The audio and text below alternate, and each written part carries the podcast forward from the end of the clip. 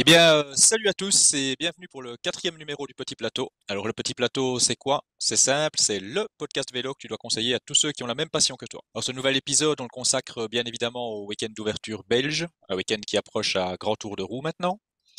Et l'ouverture en Belgique, c'est toujours un petit événement finalement dans l'année. Et moi, pour vous en parler, bah, j'ai eu envie de m'inspirer. Alexis avait fait un super édito, je trouvais, sur les sprinters lors du dernier numéro.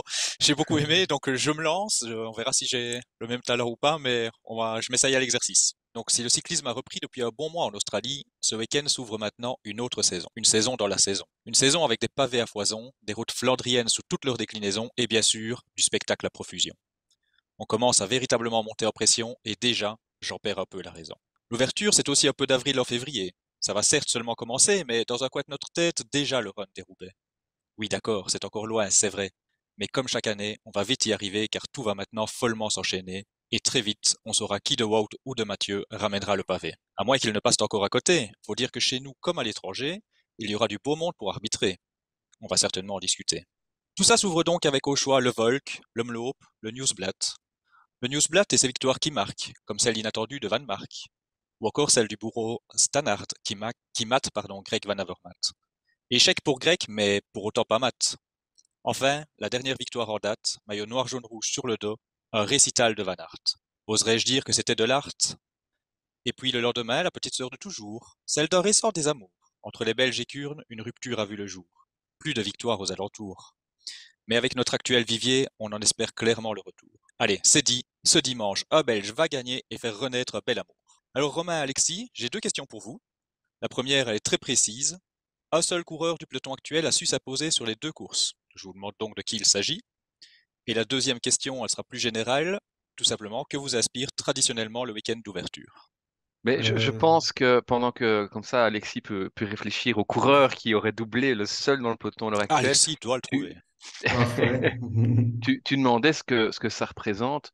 Euh, bah, je, pense que tu l'as très bien euh, illustré dans, ton édito. C'est l'ouverture, c'est le week-end d'ouverture. Rien que dans le nom, euh, tout, est là. C'est-à-dire qu'il y a effectivement des courses avant, hein, euh, et, pas, des moindres. Il y a des belles courses durant le mois de janvier et de février.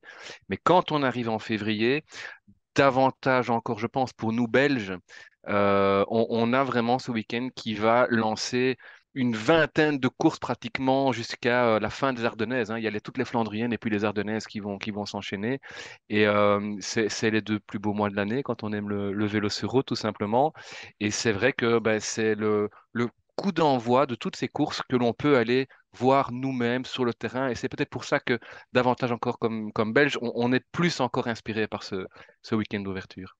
Bon, J'espère qu'Alexis a trouvé pendant ce temps-là le même qui a gagné très récemment le premier monument de l'année, euh, Jasper Steven. Bien sûr, Jasper Steven. Et du coup, pour toi, euh, Alexis, euh, l'ouverture, ça représente quoi finalement? Je me rappelle que lors du dernier épisode, je vous avais demandé quelle course marquait l'ouverture. Tu avais répondu comme Romain à la Marseillaise, mais avec une petite hésitation quand même sur le Newsblad. Ouais. ben oui, parce que la Marseillaise, c'est la première course importante, on va dire.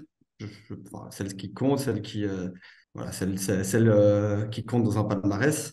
Mais c'est vrai que pour moi, la première course qui me donne des véritables émotions, qui me donne des frissons, c'est l'Homme Donc euh, voilà, moi, c'est un peu la, fin d'une attente interminable euh, qu'on passe à regarder des cyclocross euh, en hiver.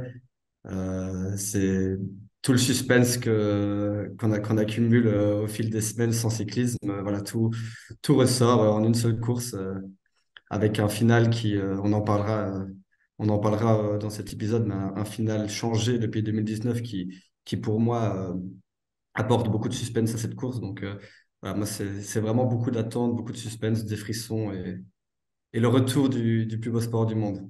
Et ce retour du plus beau sport du monde, Romain, tu l'as dit, ça lance une, vingtaine de courses. Est-ce que pour vous, il y a une course hors monument peut-être que vous ressortiriez dans cette campagne plutôt flandrienne? Non, effectivement, le, le, rang des Roubaix, ça, reste, euh, reste l'apothéose. Et, jusque-là, on n'a finalement que des courses qui vont euh, aller, euh, je crescendo. mais, mais c'est vrai qu'avec un tel enchaînement, c'est difficile finalement, je trouve, d'en pointer une plus que l'autre. Euh, alors, il y en a qui sont, euh, qui sont certainement plus intéressantes à, regarder. Je pense à, à Gand Wevelgem, alors que d'autres sont, le, sont moins. Il y a aussi des courses peut-être plus secondaires. Moi, j'aurais envie d'en mettre une en évidence. Euh, c'est le Samain. Euh, c'est hein, le slogan de la course euh, le dit très bien, c'est la plus flandrienne des Wallonnes. C'est la seule flandrienne en fait qui se court euh, sur le territoire de la région wallonne, euh, ici en Belgique. Et c'est une, course qui allie les pavés, qui allie les, petites côtes. Donc c'est quelque chose qui est très sympa, qui, peut être un peu sous-coté, je pense, euh, mais qui est une course euh, qui, euh, je pense, ne demande qu'à grandir et à conquérir le cœur des, des supporters de, de vélo et des fans de, bah, des Flandriennes notamment. Bah bon, et bon, évidemment, les monuments, c'est, une catégorie à part. Mais euh, moi, j'aime bien l'Omloop, très honnêtement. Euh, je le considère, alors ça c'est vraiment personnel, je considère l'Omloop quand même assez prestigieux parce que pour moi, dans, dans l'esprit populaire, c'est euh, la course d'ouverture, la course que tout le monde regarde. Donc pour moi, avoir l'Omloop à son palmarès, c'est quelque chose de très, très intéressant. Et je dis pas ça parce que Van Aert l'a gagné l'année dernière. Mais euh, voilà, si je veux parler des courses que Van Aert a gagnées, ben, évidemment, Gand-Wevelgem et le 3 sont aussi pour moi euh, une catégorie supérieure. J'aime beaucoup le 3, personnellement, parce que c'est un vrai... euh, c'est la répétition générale, quoi. C'est là où bah, on, finit, on finit sa préparation, on finit de prendre ses marques. c'est un, vrai combat, le 3, ça j'aime beaucoup. Et Gand-Wevelgem, j'aime beaucoup le... les bordures en début de course euh, quand on a la chance d'en avoir. Mais pour moi, si je dois en choisir une, ce serait le 3 quand même, je pense. Ouais. Après, comme tu disais, Alexis, très justement, avec le changement de parcours en 2019 de Mhm. l'Omloop, on a une course qui est plus ouverte, euh, qui est plus indécise et euh, qui propose quand même un enchaînement euh, mur de la Chapelle avec le Bosberg. C'est- Enfin, c'est pas rien, quoi. Et donc, euh, c'est le genre d'enchaînement qui, effectivement, peut, je pense, amener l'Omloop euh, plus loin encore sur, euh, Tout à on va fait. dire, dans, dans le palmarès des, euh, des Tout à fait. Et moi, c'est ça qui m'intéresse aussi avec ce nouveau parcours. C'est un peu ce qu'on retrouve avec Milan-San Remo, même si évidemment tout oppose ces deux courses. Mais euh, c'est pendant toute la course, on va se demander qui va pouvoir passer cet enchaînement mur de Grammont, Bosberg. Est-ce qu'un puncher flandrien saura s'isoler ou est-ce qu'un groupe va savoir partir? Ou alors est-ce que euh, c'est un, on va arriver au sprint avec un plus gros groupe? Euh, c'est vraiment euh, le même suspense euh, tout au long de la course qu'on peut avoir avec, avec Milan-San Remo. Et ça, moi, je trouve ça extrêmement intéressant. Je trouve ça très excitant d'avoir ce, combat entre puncher et sprinter. Ben moi je suis alors j'ai pas vraiment je suis un peu d'accord avec tout ce qui a été dit, j'ai pas une Flandrienne en particulier. Je suis assez d'accord avec Alexis sur bah, le Newsblatt, mais notamment parce que c'est la première, même en dehors du parcours, etc. Donc elle a une petite place à part. Le 3, on en parle beaucoup et jusqu'il y a peu, j'aurais peut-être cité le 3. Euh, je suis raccord avec ce que tu as dit aussi, que sur le Samain finalement, même les plus petites courses euh, sont super intéressantes et on en parle un peu moins hors, euh, hors Belgique. Déjà même en Belgique, un peu moins que les autres, c'est un peu logique, mais hors Belgique, on en parle certainement moins et elles sont très intéressantes. Mais moi, je trouve qu'il y a une course qui gagne d'année en année ses lettres de noblesse, c'est à travers les Flandres, Mhm, tout à fait. qui devient vraiment, on parlait de répétition avec le 3, mais je trouve qu'à travers les Flandres devient vraiment euh, aussi euh, peut-être euh, le 3 bis, je ne sais pas comment on pourrait l'appeler, ben mais euh, c'est, c'est le, en fait, on, on aime bien dire que c'est le parcours du Tour des Flandres à l'envers. Tu as le Paterberg avant le, le Vieux-Quarmont euh, dans le final, mais l'enchaînement est, est placé un peu plus loin de la ligne d'arrivée. Donc euh, voilà, c'est, tu as, plus la place au, au retour des sprinters que, que Rond. Mais c'est vrai que les, les monts des Flandres, c'est quelque chose qui est, qui est caractéristique aussi des Flandriennes. Tu parlais, tu demandais, euh, donc Damien, quelle est la, la Flandrienne qui nous plaît le plus, peut-être aussi. Moi, j'ai envie de vous demander quel est le mont que vous attendez le plus sur, euh, sur cette, euh, cette campagne? a- alors sur cette campagne bien particulière, ça va être une réponse un peu spéciale, hein, mais euh, Bah, c'est, bon, je connais pas bien les, les noms des monts, je suis désolé. Le dernier qui va être le juge de paix sur le Newsblatt. Pourquoi? Ben, juste pour voir Arnaud. Je veux voir ce qu'Arnaud va Bosberg. pouvoir y faire, en fait. Voilà, c'est, vraiment la grande inconnue euh, cette année, donc euh, je veux voir ça. Moi, je, c'est pas, c'est pas original, mais euh, moi, le Vieux-Quarmont, je l'aime beaucoup. Et cette année, il m'intéresse particulièrement parce que je pense que si euh, Pogacar ou Van Aert veulent lâcher Van Der Poel, ce sera plus là que sur le Paterberg, euh, 3 km plus loin. Donc, ce qu'on a vu l'année dernière avec Pogacar qui met un, un tempo énorme tout du long. Tu as une partie, en fait, c'est un peu plat, puis tu as une partie plus raide, et puis ça, retourne, ça, ça revient sur du plat. Moi, j'imagine bien Van Aert euh, remettre gros plateau avant tous les autres et, par- et prendre quelques mètres. Euh, et Van Der Poel revenir ou pas. Donc, vraiment, c'est, ça, moi, c'est j'y pense quotidiennement au vieux Quarmont d'avril. Quand je te disais que c'était un peu d'avril en février, tu y es déjà, hein, tu vois. hein. Voilà, exactement. Alors, j'avoue que le vieux Quarmont, c'est vrai que c'est c'est quelque chose de mythique auquel j'avais pas spécialement d'attache. Et quand on voit le, le démarrage de Pogacar l'année passée sur le run dans le premier passage ou, ou le deuxième, je ne sais plus, Mhm. c'est hallucinant. Euh, euh, on, on a vu quelque chose de très marquant euh, dans cette fin de, de saison cyclocross, c'est les images de drone. Euh, Mhm. je prie pour qu'on ait une image de drone dans, dans, dans le Ah, vieux Quarmont, derrière Pogacar, Van Aert et, et Van der Poel, ça doit être exceptionnel. Mais sinon, je, voilà, je- moi je trouve que le, le Paterberg, il est, enfin, c'est, une rampe, quoi. C'est, Ouais. dingue. Et alors, euh, bah, pour, euh, pour l'engouement populaire, je pense que le, le, le mur de Grammont, hein, le Capelmur, c'est exceptionnel quand, quand vous sortez des, des, des bois, vous, vous devez reprendre à droite et, et là, il y a la, la petite butte. Hein, on, voit vraiment en haut le, bah, le, cette chapelle, hein, cette, cette église, j'ai oublié son nom d'ailleurs, avec euh, des, des- des centaines de supporters qui sont là sur le, sur le petit mur euh, en, en, en briques, enfin en pierre. C'est euh, une image euh, qui vaut, euh, qui, allez, illustre à elle seule l'engouement populaire pour ces Flandriennes. Et tu sais, tu parles de ça, j'ai écouté Bistro Vélo euh, il y a pas longtemps, il y avait Hugo Page qui était euh, invité. Mhm. Et on lui demandait quelle course euh, le fait rêver, c'est le Rund. Et Guillaume Di Grazia, euh, justement, lui disait, bah, c'est marrant parce que de plus en plus de coureurs français répondent le Run d'avant Roubaix. Et c'est les monts Flandriens. Et, alors l'argument, justement, c'est ça, c'est l'engouement. C'est euh, les stades de foot dans les monts. euh, c'est un truc qui touche beaucoup les coureurs, je pense. Pas que nous en tant que spectateurs. Un, un mont qui est magnifique aussi, mais ça, je pense qu'on en parlera avant notre preview du, du run, c'est le Koppenberg, qui est avant euh, le, le Vieux Quarmont. Il est à 40 km de l'arrivée. Euh, Alaphilippe avait ac- accéléré euh, en, deux- en 2020, Pogacar l'année passée aussi. Euh, cette année, moi, je vois bien aussi le combat commencer déjà avant celui-là, mais le combat fait rage dans, le- dans le Koppenberg, je, je l'imagine bien. On sent, on sent que quand je disais l'impression, il n'y a pas que chez moi que ça monte. On sent que, On est, on, on censé est parler de l'homme-lobe par contre, mais ça. Ouais. Mais justement, on va pouvoir peut-être déjà tout doucement revenir à euh, et, et parler plus précisément de cette année. Mais avant de vraiment se lancer sur 2023, euh, bah, je pense qu'Alexis, toi, tu avais relevé une, une petite anecdote que tu voulais nous, nous partager. Ouais. Euh, bah alors, débat, oui, voilà, j'ai voulu me, me pencher sur un petit retour en arrière. Mais d'abord, un chiffre. Euh, sur les 77 éditions de l'Omloop, à votre avis, quel est le pourcentage de victoires belges? Beaucoup. Oh oui, Euh, de, 80, de victoires? De De victoires, t'as victoires dit? belges sur les 77 éditions.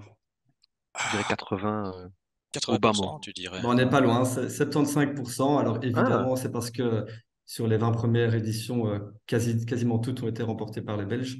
Et alors, sur tous les podiums possibles sur ce- ces 77 éditions, il y a 67% de places sur le podium qui ont été acquises par des Belges. Alors, l'Omloop, une histoire bien belge, oui, euh, mais vous ne croyez pas si bien dire parce que tu l'as dit, euh, Damien, à l'époque, la course était nommée Het Volk, ce qui signifie le peuple et qui était le nom d'un journal de la presse écrite qui a voulu créer cette course pour en fait concurrencer le Round, qui était sponsorisé par un autre journal de la presse écrite, alors lequel, je vous le donne en mille, Het Nieuwsblad. Donc voilà, on a Het Volk, qui s'appelle maintenant Het Nieuwsblad, qui a été créé pour concurrencer Het Nieuwsblad. C'est quand même assez dingue. Et alors, figurez-vous qu'à l'époque, chez les éditeurs du Newsblad, on était complètement contre le fait que la course s'appelle Het Volk, parce qu'on considérait ça déloyal d'avoir le nom d'un journal comme un nom de course. Donc l'Omloop, qui s'appelle maintenant Het Nieuwsblad, ne, ne devait pas s'appeler par le nom d'un journal à l'époque, de par la volonté du lui-même. Newsblad. C'est vraiment du, du à la belge, quoi, mais complètement. c'est c'est vrai que le, le lien entre les, les, les, les médias de la presse écrite et les courses vélo, il faut- hein, le Ah oui, Tour de France en est un exemple. Il y a énormément de courses en France qui portent même le nom, hein, le, le critérium du Dauphiné libéré, c'est Mhm, ça aussi. On se rappelle aussi que le maillot rose du Giro, c'est la couleur des pages de la Gazzetta dello Sport, qui Mhm. est euh, ce le- ce journal qui a créé le Tour Italie. Il y a vraiment quelque chose d'a- d'assez fort euh, qu'on oublie peut-être parfois un petit peu aujourd'hui, mais qui, qui reste, qui reste très présent. hein. En tout Oui, cas en Belgique. Même Paris-Roubaix, j'ai plus le nom du journal, mais a été créé par, euh, en collaboration avec un journal. J'aurais pu être euh, pas mal avec ton pourcentage. Alors non, j'aurais pas du tout trouvé le pourcentage, mais sur les podiums, sur les places des, des Belges sur le ouais. podium du Newsblad, parce que moi aussi j'avais relevé juste deux chiffres. Euh, un sur le Newsblad et un pour Kurn. Sur le Newsblad, depuis le départ, il y a eu deux éditions seulement, deux éditions où on n'a pas trouvé un Belge sur le podium en fait. C'est quand même incroyable. Et alors, euh, bah, j'ai un peu regardé euh, qui était sur ce podium. Et il y a un nom qui m'a tout de suite sauté aux yeux. Matthew Wayman, toujours dans les mauvais coups, Ah. celui-là. Euh, donc, Matthew Wayman pour le place sur le podium d'une des deux éditions de la course que n'a jamais remporté Tom Bonnen. Donc, Tiens, euh, ça ne s'invente pas. la boucle est bouclée. hein. Ah ouais. Donc, ça marche très bien sur Newsblatt, mais Kurn, ça fait cinq ans qu'on n'a pas placé un Belge dans les trois premiers. Ça, c'est quand même assez hallucinant. Bon, là, pour cette année, euh, je pense que là, avec la génération qu'on a, on doit en mettre un dans les trois, c'est pas possible, il faut arrêter ça. Bon, on va mettre les trois. Ou on peut mettre les trois. Oui, toi, t'aimes bien les, les trios belges, euh, tu nous as pronostiqué ça hein, plusieurs reprises. Tu sais pourquoi Bonnen n'a jamais remporté l'Homme Non, pourquoi? Parce qu'il sait très bien que c'est impossible de gagner l'Homme et le Run de la même année, évidemment. Voilà, c'est Ah oui. une, une anecdote qui ressort souvent. Personne n'a jamais doublé euh, et le Run dans l'histoire du cyclisme. Et figurez-vous que euh, sur les 77 éditions de l'Homme seulement 12 vainqueurs ont également remporté le Run dans leur carrière. Eh. C'est c'est quand même assez peu. A priori, en tout cas, cette saison, on en a... enfin, je... ou alors, euh, exploit monumental, enfin, exploit monumental, quoique, mais je pense pas que quelqu'un va doubler cette année. Ce serait... Est-ce que c'est possible déjà euh, de le doubler? Bah, moi, je pense que oui. Avec Je les extraterrestres qu'on a, je pense que, que c'est possible. Mais le problème, c'est que les extraterrestres, il faut qu'ils prennent le départ du Newsblad, du coup. C'est ça. Ben, un Van Aert, par exemple, a gagné l'Homme l'année dernière sans être à 100%, Ouais. ça j'en suis convaincu, et il peut arriver au round à 100%, mais il faut s'appeler Van Aert ou Van Der Poel ou autre pour pouvoir le faire. Écoute, sans Covid, on va pas réécrire l'histoire, mais c'était un des énormes favoris du run, hein, donc c'était faisable. Hein. C'est ça. Et, et 2023, justement, donc pas de, je le disais, euh, pas, pas de, enfin, pas de cador. Si, pas de fantastique. Des cadors, mais pas de fantastique. Euh, du coup, vous voyez ça comment, en, en dehors d'un prono ici sur un vainqueur, mais vous voyez le- la course, vous en parliez, c'est à Dessy, donc on, ça va être Mhm. difficile de se prononcer, mais avec les, les coureurs qui sont au départ, qu'est-ce que vous voyez? Parce qu'avec les fantastiques, on peut se dire c'est à Dessy, mais si les fantastiques sont là, ah, on a beaucoup de chance quand même que ce soit un petit groupe qui sorte finalement en costaud. Est-ce qu'ici, il y a un mec assez costaud, un bloc qui peut faire ça? Qu'est-ce que vous imaginez? Euh, moi, si je suis, euh, si je suis pas sprinter, je, déclenche de très loin, déjà. Mais à mon avis, la grosse bagarre, ça va être dans l'enchaînement final. Euh, la seule chose qui, voilà, la différence avec un run, c'est que l'homme c'est pas très long et c'est pas si compliqué que ça. Donc, les équipes de sprinters seront encore quasiment au complet avant l'enchaînement et peut-être même après. Donc, on peut encore revenir après, euh, après l'enchaînement. Et les sprinters, on a des sprinters, on, le dira après, qui sauront peut-être suivre les costauds. Donc, euh, moi, je pense que ça va attaquer, mais j'ai l'impression qu'il y aura pas de gars tout seul. Je pense pas. Mais je, je vois pas non plus un, gars gagner seul. Euh, par contre, je vois bien un petit groupe isolé d'une maximum 15-20 coureurs et, j'espère moins. J'espère surtout que l'absence ben, de, on va dire, la trilogie euh, Van Aert, Van Der Poel et je mettrais même Pogacar hein, quand on voit ce qu'il nous a fait sur le, le Rand. Leur absence, j'espère, va nous offrir une course débridée dans la mesure Ouais. où les, les autres vont pouvoir prendre leur chance. Euh, après, les trois fantastiques ne sont pas là, mais il y a quand même du beau monde. Euh, si on prend l'exemple de, de, bah, de l'équipe Jumbo qui, qui vient sans Van Aert, euh, ils viennent quand même avec le vainqueur euh, sortant de, de Roubaix et le, le, le deuxième de, du Rand. hein. donc, euh, sans compter qu'il y a toute une équipe derrière avec un Benoît. Ce serait intéressant de voir un petit peu son état de forme. Lui, il va essayer, à mon avis. En tout cas, il, il a une belle occasion à saisir en l'absence de, de, Wout. Ça, c'est Bah, certain. Je pense même qu'on n'est pas, on n'est pas, je sais pas comment ça se passe dans une équipe professionnelle, malheureusement, mais voilà, je suis, je suis assez convaincu qu'un Benoît, quand on voit son statut, on lui donne quand même euh, des courses euh, à viser. Et à mon avis, ça doit être l'Omloop ou peut-être à travers les Flandres ou autre. Ça va pas être le run, en tout cas. Ouais, ouais, ben moi je suis un peu. euh, Alors je sais bien que tu parles de Jumbo, fatalement j'allais y venir aussi. Et, euh, Mhm. D'abord, euh, ça vous semble pas euh, hyper loin à l'époque où Rodrigo Benkens notamment euh, disait que Wout était tout seul et euh, n'avait Ah, pas d'équipe. ça- semble ça- hyper loin et pourtant c'est pas si si loin que ça. Est-ce qu'on voit l'équipe? Est-ce qu'on voit l'équipe? Allez, ils ont Ouais, pris. c'est incroyable. Ah ouais, c'est incroyable l'équipe comment elle s'est renforcée là. Et, euh, et alors, euh, je donne un petit peu de la tête sur Benoît. Je suis d'accord avec ce que tu dis, Alexis. D'un autre côté, ils, ils sont plusieurs à qui il faut donner euh, hein, Tout à fait. cadeaux. Il y a la porte, il y a Van Barle qui est venu. Et là aussi, si on dit bah c'est tout pour Wout sur les monuments, euh, moi j'ai un peu du- des doutes avec ça. Je pense quand même qu'ils vont laisser une petite carte à Van Barle. Enfin, à un moment donné, comme tu dis, il faut laisser des opportunités aux autres, mais ils sont plusieurs à avoir les opportunités. Et là, je regardais un peu, la start list, start list pardon, n'est pas définitive, mais Jumbo, c'est du Van Barle, Laporte, Benoît, Ouais. Tratnik. Moi, je sous-estime surtout pas Tratnik dans ce Ah genre non, de c'est course, clair. partir euh, tôt. Et puis alors, en équipier, euh, des Van Dunk, etc. Donc, incroyable. L'équipe Sorrow, Si- elle est incroyable. Euh, S'il faut donner une course à chacun, ça va être compliqué. ouais, clairement. Mais moi, moi si je suis Van Aert, euh, même l'Estradé, je dis, euh, je le laisse à Benoît ou à Tratnik. Ouais. Ouais, ouais, ouais. Enfin, je les laisse. On se comprend. hein. En tout cas, en co-leader, quoi. Mhm. Mais, mais donc, pour revenir sur l'histoire du bloc, c'est ça en fait. Je pense que si un homme seul, j'ai du mal à y croire aussi, comme vous. Par contre, on a un bloc hyper solide qui peut jouer euh, l'offensive, qui, fait qu'il y a une, possibilité tactique euh, assez incroyable avec les mecs qu'ils ont, euh, qu'ils ont sous la main. Bon, il y aura pas que le bloc jumbo. Apparemment, c'est le plus costaud, hein, mais hey, Ineos, avec ce qu'ils ont montré l'année passée, euh, je suis curieux de les voir sur les classiques aussi. Pitcock sera accompagné, c'est quand même pas rien non plus. hein. Il y a Sheffield Turner qui sont euh, les, deux petites bombes de, chez Ineos sur, les pavés. Euh, Narvaez, c'est toujours un gars qui peut donner un coup de main aussi dans ce genre de course. Euh, et puis vous avez encore Ben Swift, Luke Rowe et Kwiatkowski qui sont quand même des, gars euh, très costauds qui peuvent placer Pitcock à 20 bandes de l'arrivée dans, le bon groupe.